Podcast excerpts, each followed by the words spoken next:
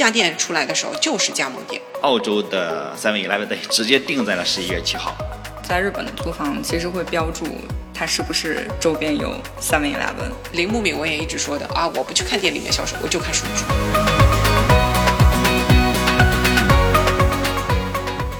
你好，这里是 Top of Japan，我是钱德勒。这一期我们要聊的是 Seven Eleven 七十一 Seven。对，然后为什么要聊呃七十一呢？因为呃，我个人是觉得不是每家便利店，不是每个便利店品牌都能让人有幸福感，但七十一可以。然后我自己也是，我要求我住的地方必须要有七十一，所以今天我们要来聊一下七十一这个品牌。呃，今天跟我一起来聊的是我们的老朋友妮子和詹米，两位跟大家打个招呼吧。Hello，大家好，我是现在人肉体在日本的妮子。Hello，我是 Jamie。前面老师不要公布地理位置。哦，在墨西哥了。我现在方圆一公里内有八家 Seven Eleven。看看，那你比我方圆一公里要多很多。幸福。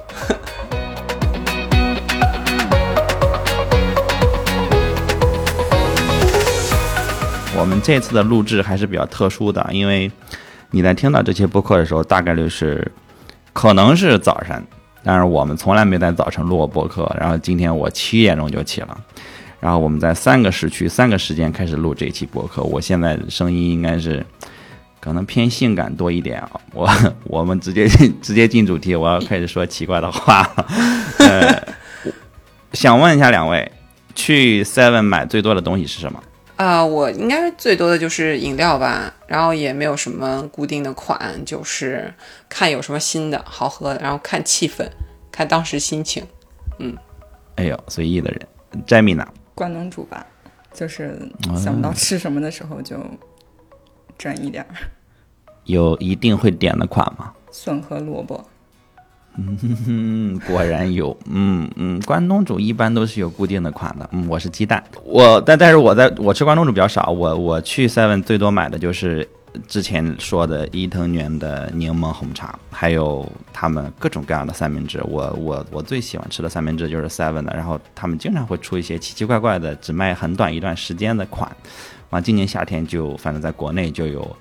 呃，一款我很喜欢吃的，嗯，然后每次吃的时候就能感觉哦，像在东京一样。对，然后如果我不在国内生活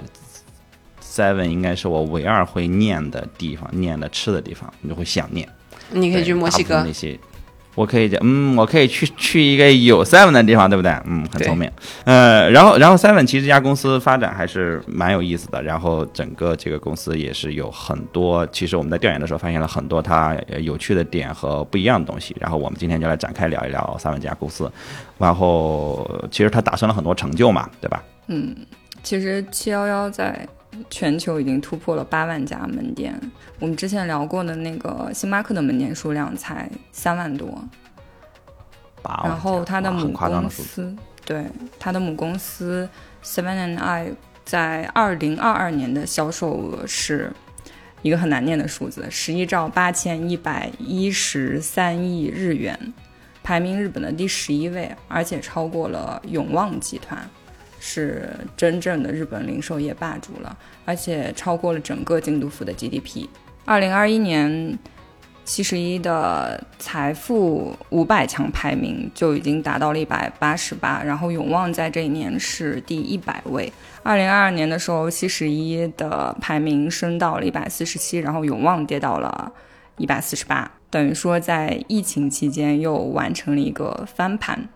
然后他在行业也有很多创新的成就吧，他是第一个二十四小时营业、全年无休的便利店，而且是第一个在便利店放 ATM 机的，也是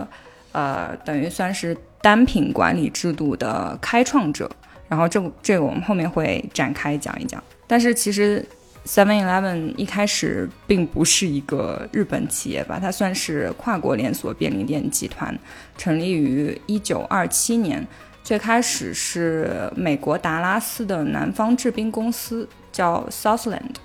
一九一一年的时候，等于说日本的子公司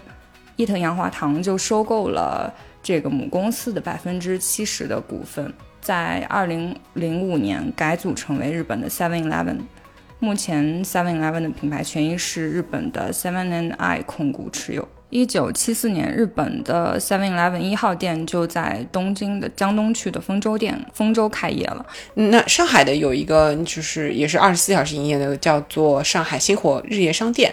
这个是我我小时候，我妈好像经常也会在晚上什么去买东西的。然后这个星火日夜是一九六八年的时候就已经开了，其实比日本的这个呃二十四小时便利店要早，是全中国第一家这二十四小时运营的这个商店。这个品牌现在还有，但是他们连锁并不是很多。嗯这个名字起的很朋克哎，星火日夜吗？对，这这太朋克了，就是就是，带着一种嗯，不说了，就是朋克。涅亚桑蒂，我我是不知道这个品牌，我是不知道啊。嗯，就我觉得洋气哇！我大上海果然洋 气，对，洋气洋气洋气，比肯定是比当时的这个东京要要更接这个国际潮流一些。嗯，确实比其实要早很多。嗯嗯，然后呃，一九七八年其实七十一就开始卖饭团了，八零年在日本就开了一千家门店，到八二年的时候导入了当时世界最大规模的 POS 洗衣系统，然后一九八七年开始收电费，然后九六年成都其实就已经开设伊藤洋华堂了，就是这是一个比较早的。早的一个伊藤洋华堂，但是我感觉在其他城市好像国内的其他城市好像伊藤洋华堂名气没有那么那么大。嗯，是永旺开的比它多。嗯，然后二零零一年开始进驻 ATM 机，并且开设银行。二零零一年的时候，同时还开始贩卖保质期比较短的便当，就是一些熟食。然后到零三年的时候，已经拓展到一万家店铺，这个速度也是。真的很快，嗯，然后二零零七年的时候，呃，有了自有品牌 Seven Premium，然后同时开始推广七十一的 Nanaco 储值卡，一三年的时候，呃，开始卖咖啡了，同时还有全全全世界已经这个时候全世界已经有了五万家店铺开业，光日本国内就有一万五千家。然后到一九年的时候，开始有了一些环保的举措。二零二二年的时候，呃，Seven Eleven 在全球的店铺已经突破了八万家。然后二零二一年，它在北美也有发力扩张，但是呃，就是疫情的。有两年，二零年和二一年的财报其实是不太理想的，因为被它原来的百货公司部分拖累的比较明显，然后董事会的压力也很大，要求 Seven and I 聚焦便利店部分的业务。终于在二零二二年，总公司处理了之前并购进来的崇光西武百货公司的业务，然后股价也随之上升，然后营业额也有了很大的提高。嗯，对，因为去看财报的话，会看到那个。就是前面两年的话，百货公司这边的利润上面的这个呃亏损还是挺明显的，嗯，所以说他就是把并进来这两个处理掉了，自己母公司还是个百货公司，也只能放着啊，就是一坛花糖这块还是不能动，但是这个嗯卡完了以后，基本上那个当时呃价格是一个平进平出，跟他们一六那个之前。呃，把那个重光西武并进来的时候的那个价格差不多。其实这么看，你就是浮亏吧，就是有点亏损，你利润上面是有这个亏损的。总体上是一个错误的决策，就我觉得也是时局问题。嗯，反正没有更多精力把它去那个维护好吧。嗯，你本来也是在走下坡路的一个事情。那其实说到就是呃，七幺幺就是便利店这个形态经营模式。刚刚要在日本这个推出的时候，也是非常多的这种质疑声。那个时候才是百货公司这种大行其道的时候，就越大的商超就是生意越好，感觉卖啥都能卖得掉的那个时期，就是要倒回到日本那个也是泡沫经济那段儿吧，就是呃七十年代一九七零。这个左右的时间，所以他当时的环境下，大家都在往大了开，搞大商超，嗯，然后已经把那些小的烟酒店的产业挤掉的一个状态。这个过程其实，嗯，在大陆这边我们也经历过，就在我觉得是前不久，反正不是很久吧，大概十几二十年不到的时间里面，呃，超市这个业态的存在，就是大的超市是把我们以前。上海的话就是弄堂口的那种，嗯，小卖部、烟杂店那样的，呃，甚至是有一些菜场，呃，挤掉的这么一个状态，就是大家很多去买菜什么会去到那个大的那个卖场里面去，而不去这个呃菜场。所以当时日本也是这么一个状态。但那个时候的铃木敏文嘛，他回来说，就是这个人是七幺幺的，可以说在日本的创始人之类的。这样的一个角色啊，非常重要的人物，就是他当时去完美国考察完了，看到七幺幺，然后说要把他带回日本来，就是推广这种小的呃便利店经营的这种加盟模式的时候，我相信压力也是非常大的，因为这个时候的烟酒店都在死掉，嗯，没有人相信小能够成功，当时所有的这个人都会觉得说越大它越 OK，但是我这个时候我估计。呃，就是铃木伟文可能是看到了其中一些机会，就是说，其实大它带来的优势就是一个规模化这件事情，规模化能够极大的降低你的各种运营的成本啊。但是他觉得小，我也可以规模化，你也可以降低成本，是这种管理的模式。他觉得说，他其实可能未必想这么远，他自己的那个里面是没有这么说，没有想到这么远。他说的只是说，他觉得。大家在大商超买东西这个过程，对于买方，对于这个去逛的顾客来说是有问题的。他觉得那个并没有说，嗯，就是他达到的方便是一种方便，但是还有另一种方便，就是离你近，下楼就能买，我能去一趟一趟，而不是囤货。确实，嗯，就他洞察到了这个点，所以他就就是力排众议吧，或者说一定要想要在国内去推行实验这个。啊，小便利店这样的一个模式，嗯，但最后，呃，这个模式能够活下来，就七幺幺的这个模式能活下来，也就是有这么三个吧。总结起来，就是林林木有人自己也说的，就是一定要开店快，开店数量多，这样的话你的成功几率会提高。所以这样的话就要用加盟的模式。所以刚才，呃，佳米老师在介绍历史的时候说，嗯，他们这个开店速度也可以啊。然后你最后门店数量比星巴克多那么多，对吧？这这就是他的一个，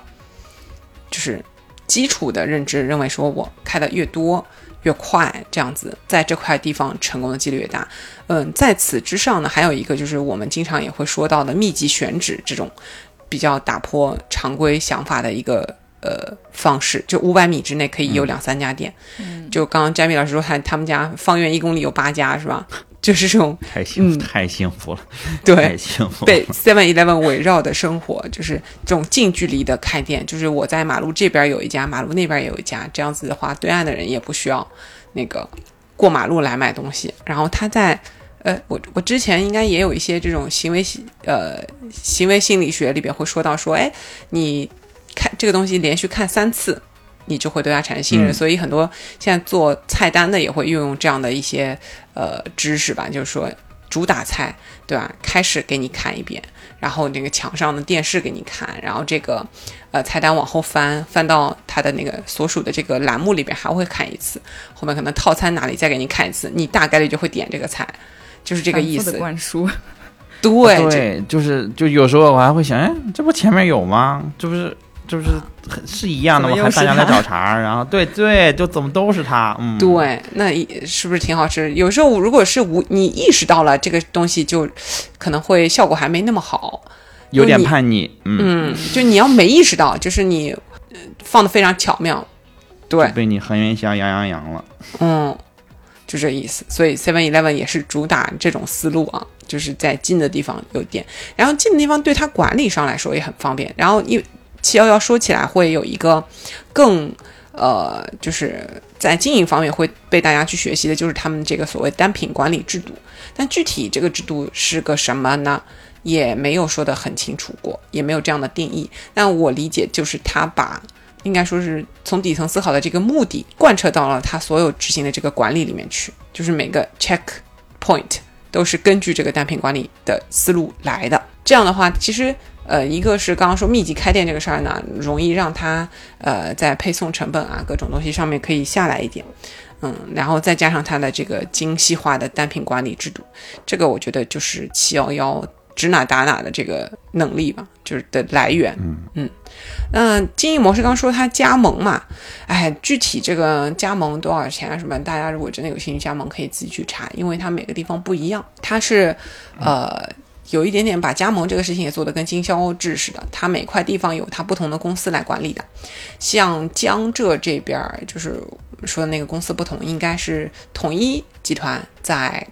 呃给他们做这个管理的，然后统一也管了这个台湾的整个七幺幺的这个加盟的这块儿，然后呃大陆的这个北方就应该是北京北京七十一管理有限公司什么之类的名字啊，在做这个加盟的，然后呃广广州地区应该是另外的公司，嗯，然后呃在内陆一点的地方就是会还有别的公司，就分了好几个，就等于下属的这个公司来管当地的这个加盟开发，所以给到的政策会略有不同。基本的呃趋势好像这两年是让这个加盟启动资金的成本变得更低，就让更多人可以来。但是其实你启动资金越低呢，你的这个分红也会越少，就是背着抱着一边沉嘛。就是你一开始多投点钱，那这个里面你占的比例就大一点，分红的比例也会大一点。是，对。然后你你投的少，那你占的也少。虽然说就是你承担风险少嘛，大概是这么个意思。但是很多人都会有这种劝的，说：“哎呀，你你看你加盟他们不如自己干啊什么的。”这种就是其实就是给他们打工。呃，你说靠这个东西发财呢，就是嗯，可能性比较小。除非你的这个基础资源特别好，就是这个店面的位置，然后租金基地，你有很好的资源，那可能还不错，就是蛮好的一个现金流。好的，这个是他们的一个经营现在的就是扩张的这个模式嘛，当然也有他们的直营店啊，这个我们就不多评论了，因为。嗯，只有你真的想去开的时候，才主要去看这块。那我比较感兴趣的就是他们那个所谓的单品管理制度这个东西。嗯，就我前面也说了，它其实没有对单品管理下一个什么严格的定义，它就是把呃这个理念，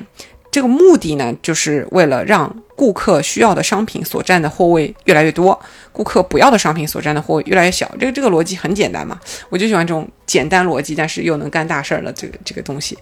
就是你你需要的东西越占的地方越多，你肯定就会销售额越好。怎么去发现顾客需要什么？这个时候就是。呃，一个数据分析就是从单品管理里边来的。他们一九八二年的时候就已经引入了一千多家店、几千家店的时候就引入了这个 POS 系统，然后让他们可以一个一个把商品的这个经销，呃，都管理得很好。而且当时他就是每个每家门店，因为你不都是夫妻夫妻店嘛，他们现在也很推崇这种夫妻经营模式，说你如果是一个人要开这个店，我们还需要你有一个担保人之类的，就反正是要这种搭档有个 backup plan 的。然后，所以其实大家的这种小烟酒店老板的这个经营管理的手段，应该是比较的参差不齐，或者甚至说比较有限，就是水平不高嘛。嗯嗯嗯，所以他就通过这个方式培训完了之后，每个人你只要按照我的这个行动清单去执行，就能收到一个比较好的效果。其实干了这么一个事儿，所以每家店都能够通过这个 POS 系统知道说我哪个商品是卖的最好的，而且甚至能知道说我在哪个时段。这个商品的需求量是最大的，以此来进行这种调节、进货、摆放、打折等等手段，就是把把那个呃不是特别好的，或者是说那个不太行了的这个东西就就先清出去，对吧？到了一个时间点了，比如说快要临期了等等的，就打折等等，把这些手段全部都赋能给到他的这个嗯加盟商。它并不叫做什么一个怎么样的制度啊什么的，而是说我把它融入到你每一个 checkpoint，你每一个动作里面，你不用知道为什么。但是你做，你就得到那个结果，这个非常厉害，我觉得 融入其中，嗯，不是光光喊喊口号而已。所以这样的话，他其实竞争对手要完全的模仿也很难，巨大的壁垒。所以他的那个第一家这个加盟店就是靠这个，我觉得啊，他就是靠这个单品管理的这个思路优化来翻身的。一九七四年时候开这第一家店。也就是前面说的那个大型商店大行其道的时候嘛，这种大商超啊什么的。然后当时的就是超市的这个大拿这个大荣集团的销售额，在一九七二年的时候就超过了三月集团。三月是日本的这个老牌百货公司集团，就是三月什么地位呢？就是他是在呃日本桥那边开店的这么一个大百货公司，就是老财阀了。嗯，但是这大荣集团就是做商超的这个跃居日本第一了，就在零售行业，就是一个时代转换的这么一个过程。那么，所以当时顶着这个压力。从美国引进回来的这样的一个业态啊，二十四小时营业的小店铺，店面不足一百平，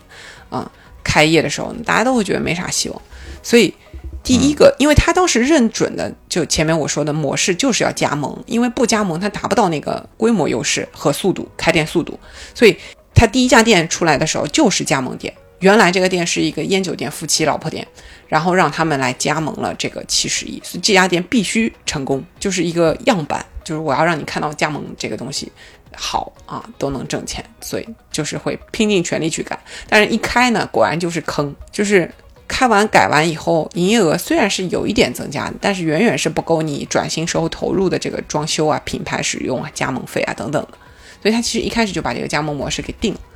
嗯，就这家店就是一个第一个加盟店。但是这个时候去翻一翻账本啊，人员工资已经是降到极限，夫妻。老婆店的老板夫妻两人就是辛辛苦苦自己去收银，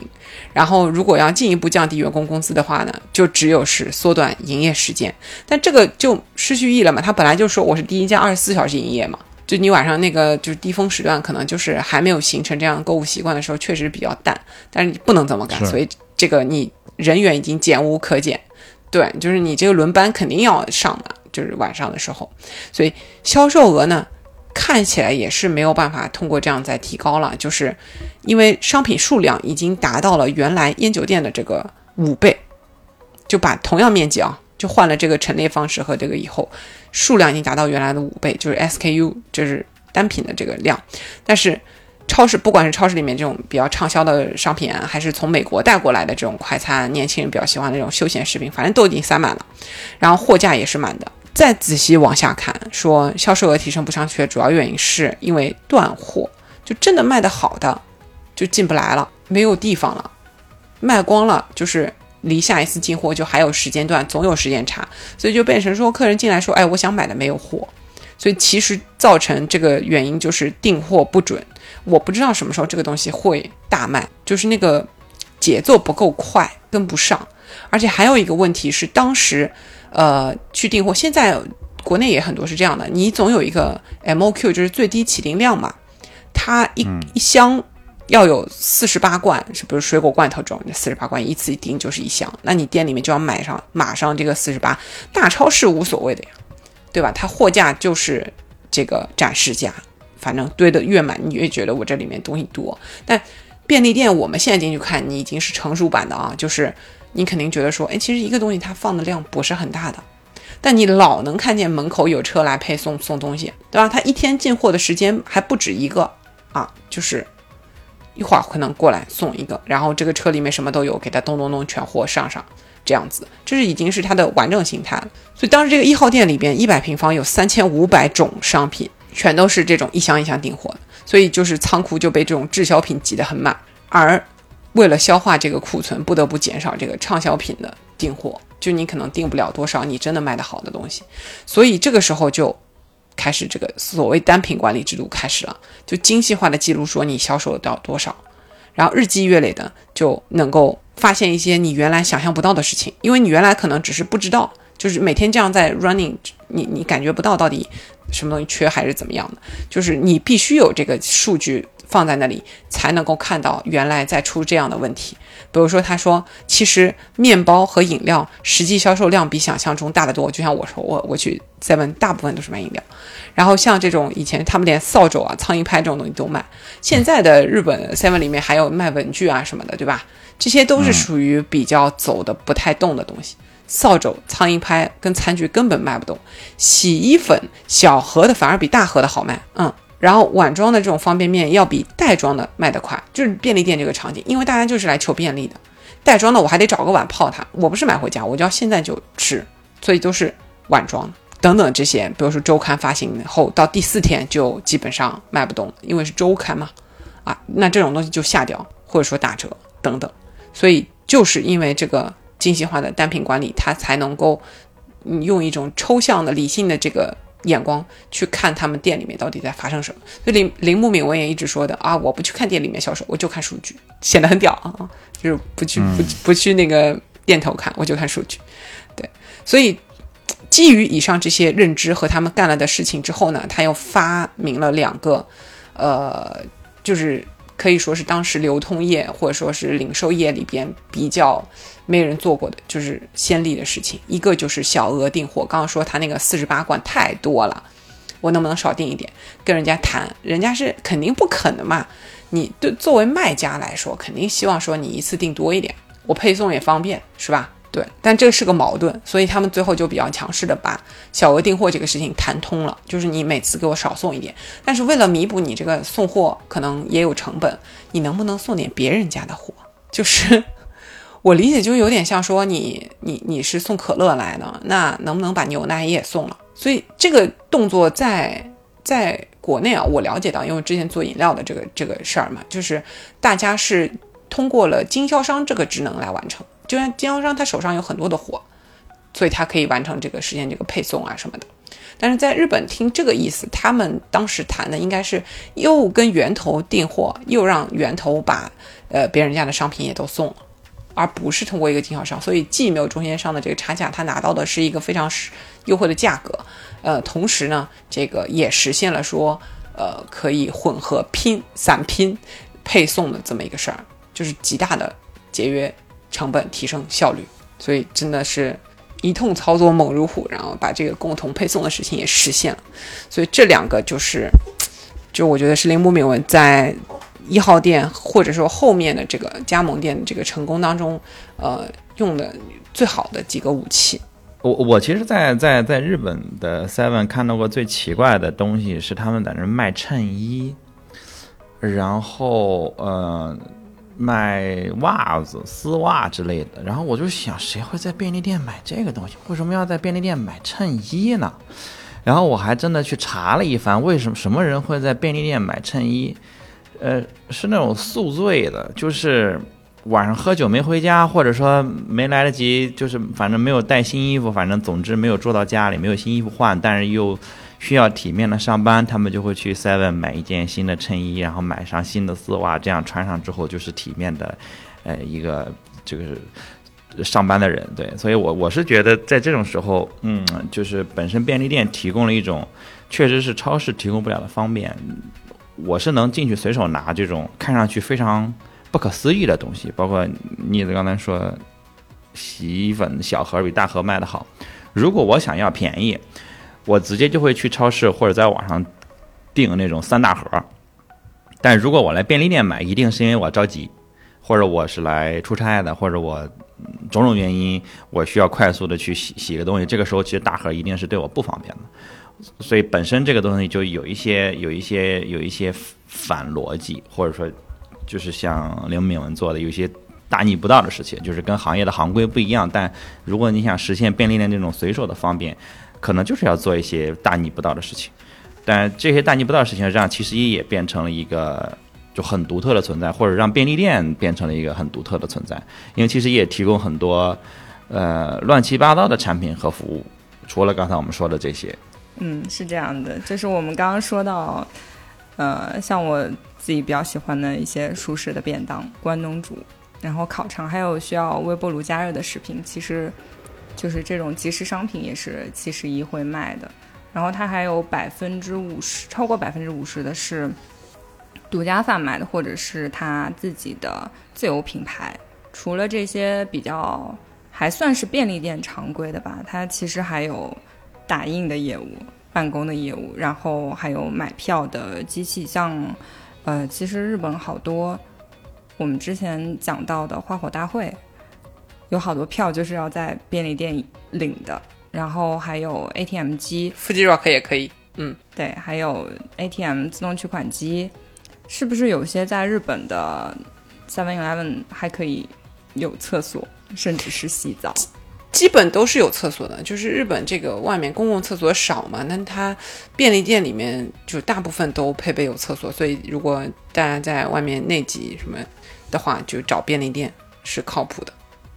哇，这个太适合我了，就是在我在日就是 Seven 拯救了我很多次，因为我是那种就是会突然之间腹内压提升，必须要那嗯，个好，行了，可以，可以，好，对停，小火箭，嗯你知道，然后哇，这个时候在日本你想找公共厕所真的是费了劲了，就是，但是往往这个时候找一个稍微大一点的 Seven 它就会有。在日本的租房其实会标注它是不是周边有 Seven Eleven，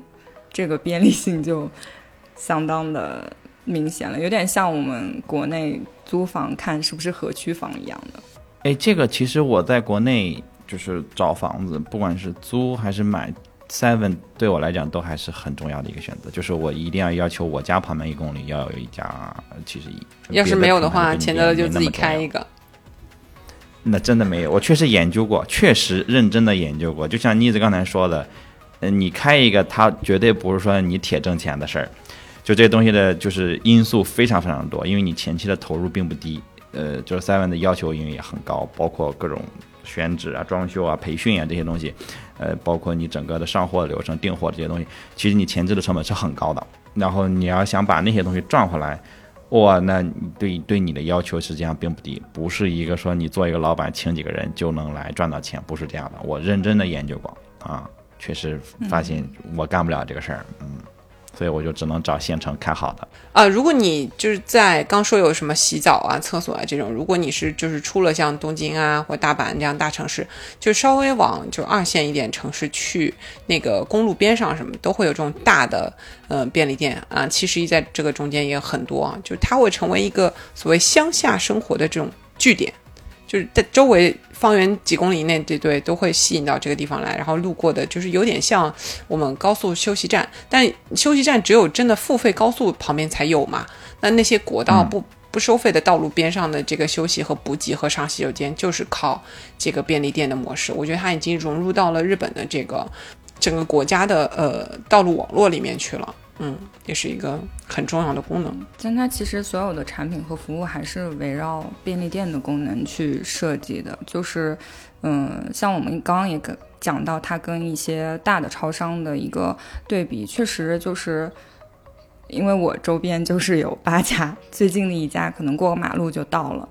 嗯，就走路都不到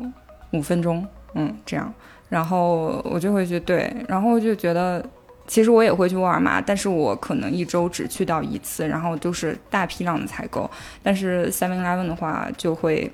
常常去，就路过就会去的那种，因为想看看就是有什么，你可能想看看有什么可以补充的，或者说买饮料什么的，都是比较随意的，然后也比较方便。然后或者就是有一些呃临时有急用的东西会去那边买。而且刚刚我们提到，就是他在日本的这个。道路网络的渗透，其实它在墨西哥这边也是，就是有一个业务，就是加油站便利店，也是这个 Seven Eleven 下面的，叫 Petrol Seven。Petrol Seven 这个就是他们应该好像是把壳牌是他们家吗？把壳牌那个整个呃那个国家的这个加油的业务，对都收购了，然后就把它。就你你原来壳牌的这个呃业务你自己做，然后那个便利店的我来，嗯就是这样。因为在我们大陆这边，就是最多数量的便利店，还真就是加油站的便利店，想不到吧？并不是任何一个其他品牌的，而是加油站的便利店。OK，这个这个就是我觉得他们在做这种产品的时候，和包括选址等等的时候，就是所谓打破常规，但是在呃决策者就其实主要之前就是铃木铭文嘛，看来的话是会觉得说这个才是我从第一性出发的。就是真的站到客户的那个角度去想，包括那个小盒儿的这个洗衣粉，包括现在呃便利店还会卖什么宠物食品，也是小包的，一点点。有时候你想去喂个流浪狗、流浪猫的什么的，这种你会进去买东西，就是这种站到买的人的角度，完全从买人角度出发的。嗯，所以我觉得他光看数据能做到这一点真的很厉害，就能洞察到大家对于小的这个需求。所以这里就要把铃木美文真的拿出来，呃，大概就是了解一下他的一个生平啊，就是真的我现在。呃，七十一能够做到的这些和现在的这个样子，这个人是在这个当中绝对功不可没的，嗯，所以他也是铃木敏文被称为呃日本的这什么零售之父啊，或者是说继他们经营私生之后的新的经营之神啊这样的一个捧得非常高的称号。就是他一九七四年左右把呃这个七十一引到日本嘛，其实也是日本这个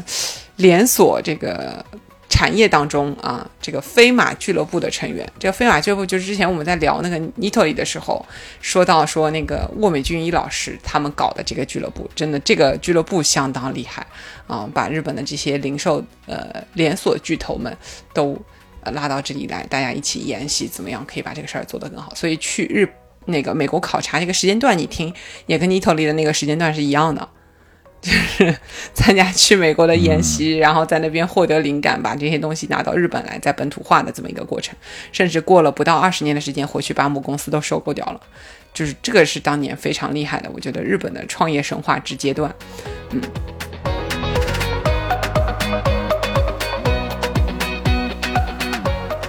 那么啊，说回来，铃木敏文啊，他是呃最早的工作其实是负责这个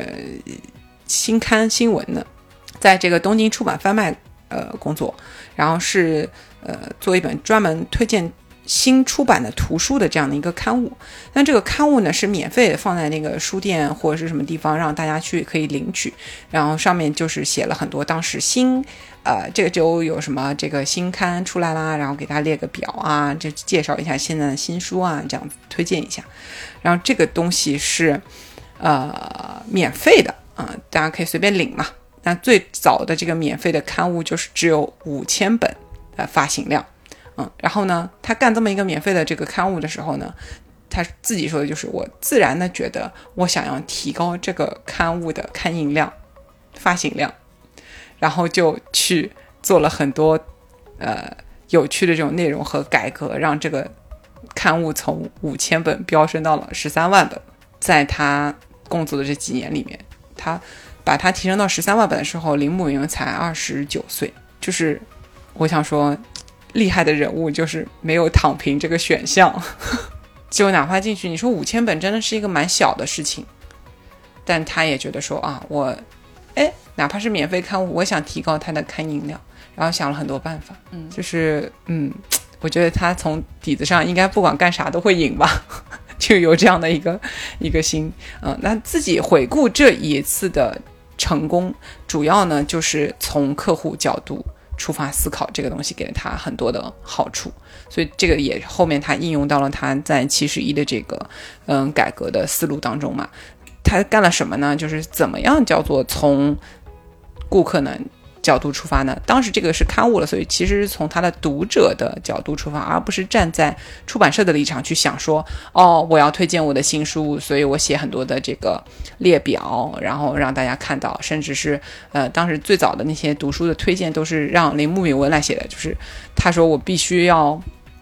很快的阅读完很多的这个书籍，因为根本看不完嘛，新的书那么多，嗯，然后就只是翻个几页，然后就要开始给大家写推荐了，然后就他就觉得这么干不行，也不地道，嗯，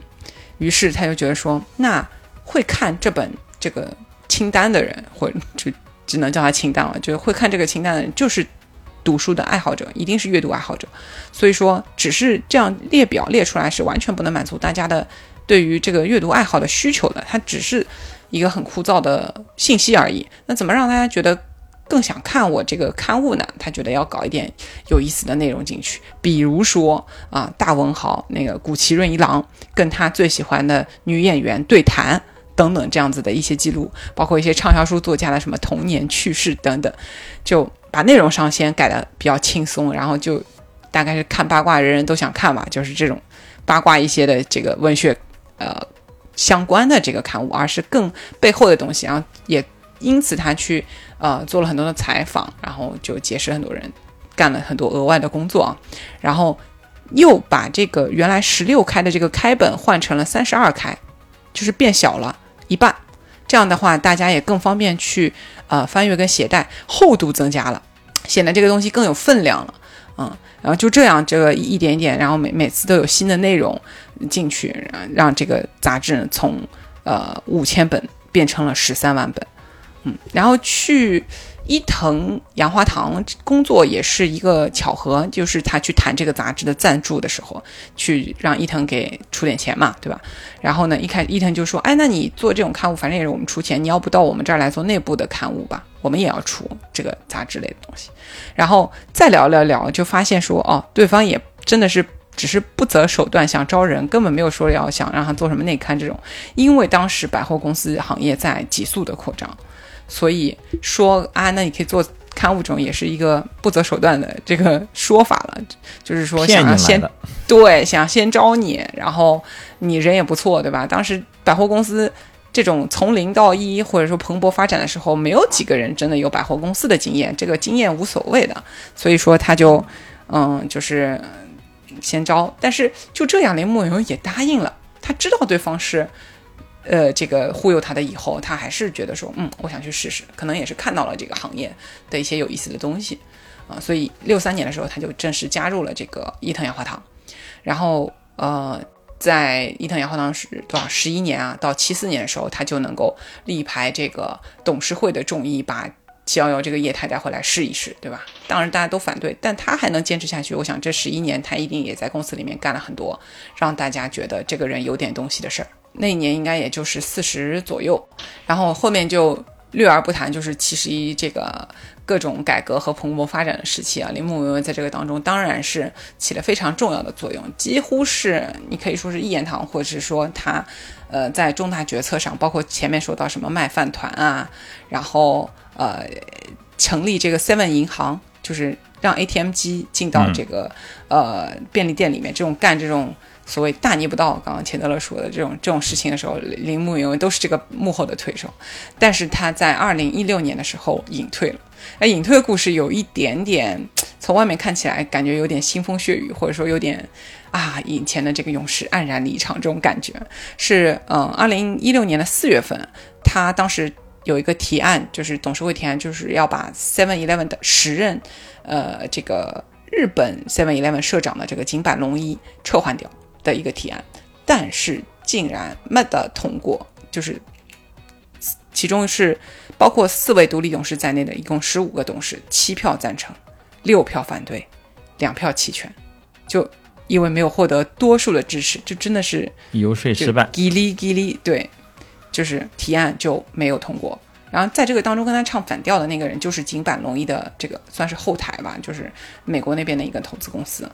然后就因为这个提案没通过之后呢，他这个铃木敏文就说，哦，OK，我没有德行，就是我德行不够，所以我就就是准备退了，隐退，没有办法再担任这个。呃，Seven I 控股的这个社长，然后同年的五月份，井坂龙一就是那个日本七幺幺社长，就升任为了 Seven I 的控股社长。现在 Seven I 控股的这个社长，就是就是他想要撤换的这个人就上台了，也可能是因为他退位了，就是他对外说我没有想要指定我的继承人，但是传闻都说他应该是想让他儿子上，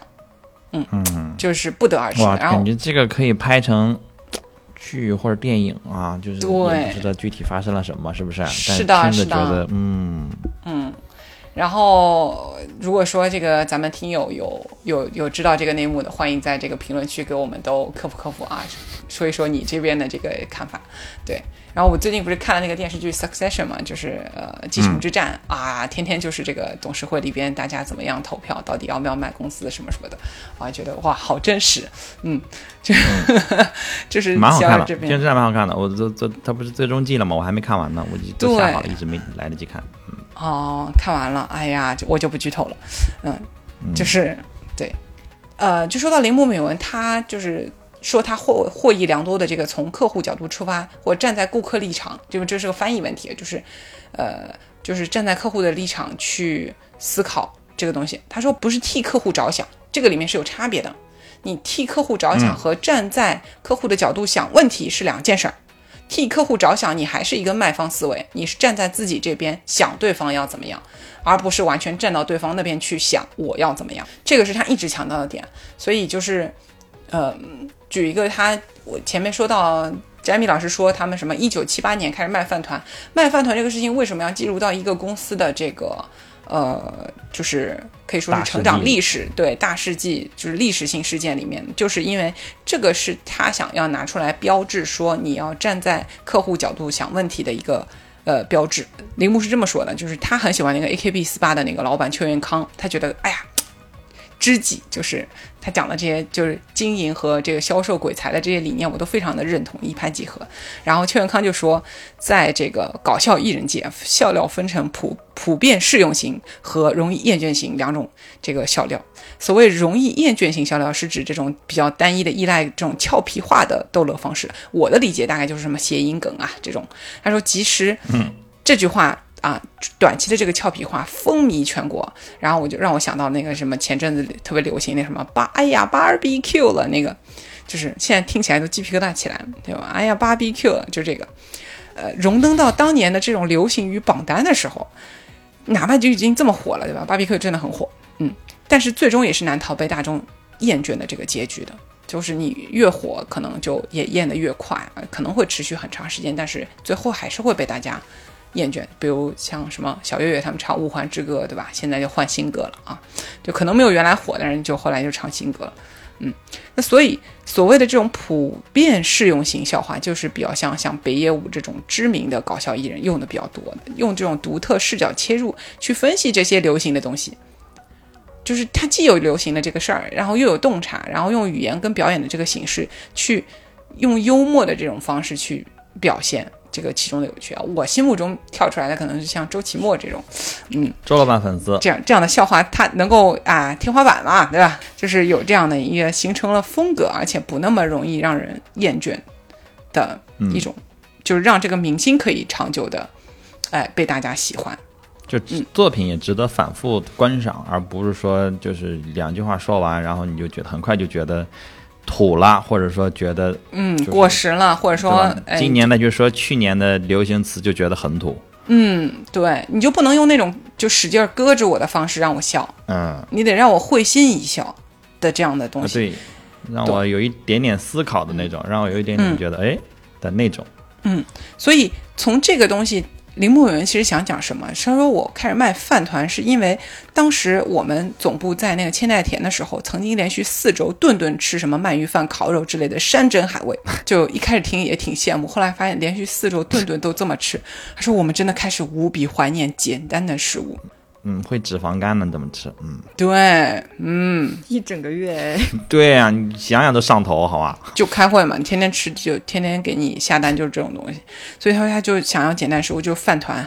然后那个什么荞麦面这种东西，嗯所以他觉得饭团就是山珍海味之后你每天都会想吃的东西，你怎么吃也不会生厌的东西，嗯，就是钱德勒的三明治嘛，啊，对对对对对，我正想说呢，嗯，这三就是这这个三蒜团在我这儿就是三明治，就是我天天都可以吃，嗯，我不会厌，因为它有各种各样的味道嘛，但是它的底其实是不变的，但这种东西你吃起来就不容易不容易腻，对，这就是它非常站到大家使用者的角度的一个洞察，就不是说我要提供嗯越来越多的这种新奇特产品，就是越做的那种精致美味的东西，其实可能越容易让人生厌，所以要去常换是常新。对，然后另一个反常识铁律，这个也让我想到了 Nito 里非常呃像，就是一旦有特别那种一下子爆发的这种单品，马上就要开始迭代研发。就是三明治是它常卖，对吧？但是它的口味其实是变化的，嗯，就要有迭代的新品。啊，对啊，这个这个有时候就会让我很很沮丧，你知道吗？我好不容易找了一个好味儿，吃了一个月，再买买不着了。哎呀，然后可能接下来两个月都没有我特别中意的味道，就我就只能买经典款，然后我等着下一次，哎，又有新的了，我再去换一个新的，又吃了一个月。但是你细琢磨想，我如果逮着一个口味一直吃，我可能会对三明治这个品类生厌。嗯，嗯，倒是不是给他们洗啊，但是确实是我虽然口口声声说我能一直吃，但是我如果逮着一个味儿吃的话，对我觉得可能也会确实会有这个问题。但是反正就是我吃不着，我也没尝试过。啊，所以有一些那种万用基础款，但是新奇特款的话，就是一个比较短的时间，嗯让它成为一两个月个限量。就没有了。嗯，可能是一个更更聪明的做法，我觉得。嗯，对，所以这个跟宜得利也很像啊，就是一旦有爆品了，赶紧赶紧换，对吧？下一季肯定把这个东西换掉，然后给它做一个升级款什么的。嗯是，而且这种东西也很容易被抄袭嘛。抄袭了之后，其实你又模糊了你这个信息特在你这儿独特性，那其实是没有太多的长期价值。是的，是的，是的，我我们之之所以这今天非得这么早录这个博客啊，很重要的一个原因，是因为我们想在今天发这个博客。这个今天就是七十一，当然你听的这一天不一定是七月十一号，但是我们希望在七十一的之前发，因为这一天是呃 Seven Eleven Day。然后呃，我说到这儿的时候，突然想到我们原来我在工作的时候，这个部门里有一个同事，一个特别可爱的一个小哥，他就是呃 Seven 的死忠粉。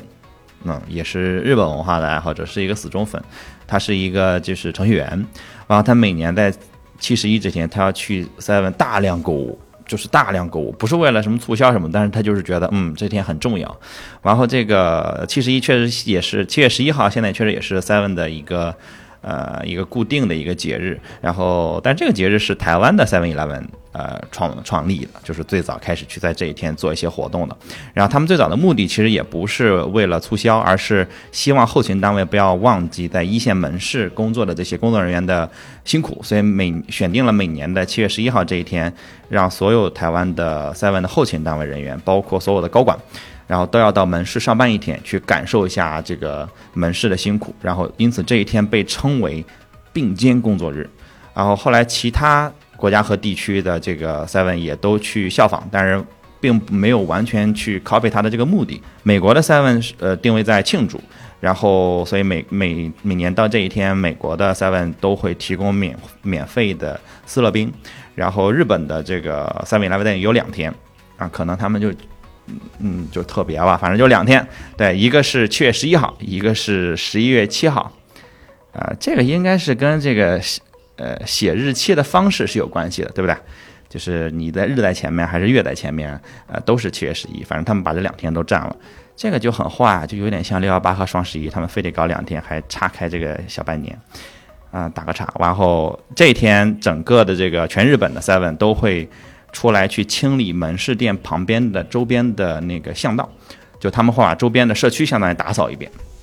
给人一种这种感觉，对。然后呃，刚才说的日本的这个是七月十一和十一月七，然后澳洲也因为就因为是这个日期的写作的方式是日月年，所以澳洲的 Seven Eleven Day 直接定在了十一月七号。但是那个十一月其实也是南半球的夏天，所以夏天其实做一些这种活动，呃，应该也会比冬天更合适。然后它是从上午的七点到晚上的十一点，只要任何人到这个 Seven 的门店，对工作人员说 Happy Seven Eleven Day，嗯，对，就可以免费获赠一杯斯乐冰。这个其实跟跟美国很像，但是你有一个固定的动作，你要有一个你要有一个按钮，你要去按按一下，类似于这种。然后大陆的七十一，呃，我我我没有做太多的调研哈，因为我家旁边一直有，然后我我是长长期的 Seven 的。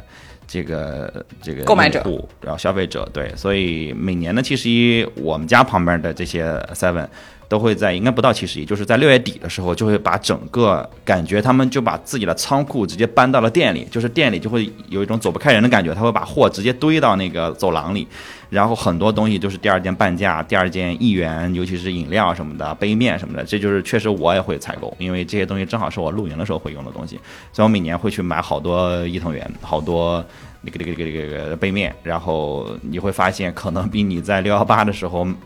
囤这些东西还要更合适、更便宜。虽然它你买单瓶可能会比在线上买可能贵个几毛一块，但如果它第二瓶半价的话，哇，这真是你可能在线上各种促销都买不到的价格。所以每年在呃七十一的前后，应该主要是前或者或者是整个七月，然后在三文买东西，你可以大量的去有一些这种。呃，你喜欢的饮料和这种能放得住的东西，你可以去囤一下。对，确实是我自己是觉得是买伊藤园的好时候，而且它还会有些时候卖福袋，但这个福袋我不确定是不是每家店都有，就是你支付一个费用，他会把一些东西放在里面，然后其实店员可以告诉你里面有什么，然后一定会比你付的那个价格更值，但是就看你是不是需要里面的这些东西，一般也就是几十块钱，呃，一两百块钱这种。对，他会把各种零食和饮料包在一起。再放进去，所以是一个一个也算是一个促销吧，我觉得。对，这个是 Seven Eleven Day。然后，如果你今天恰好是在七月十一号听到，嗯，哎，其实我们是有奖品的，是不是？妮子，那个前面不是说到了伊藤美文是那个做杂志起家嘛，所以咱们奖品也就送出我们蓝莓的这个杂志。嗯，如果你是在七月十一日当天听到我们节目，请你当天当下马上就给我们评论啊，说说你在七十一。呃，就是你听完节目的感想也行，或者你在七十一平时喜欢买什么也行，或者你最喜欢的便利店品牌是哪个也可以。嗯，证明我们确实不是拿了钱做广告的。对，这边也可以 Q 一下 Seven 啊，就是如果听到的话，我们还是可以继续做 Seven 的内容的。然后呃，我们就抽五位好不好？就是在七月十一号这天评论的朋友，我们抽出五五条我们。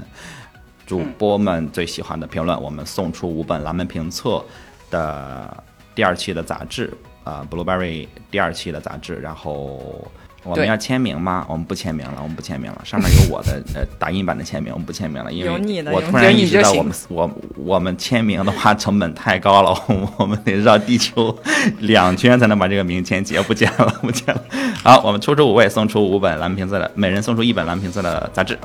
好，那我们今天的节目就到这边。哦，大家拜拜，拜拜，拜拜，节日快乐。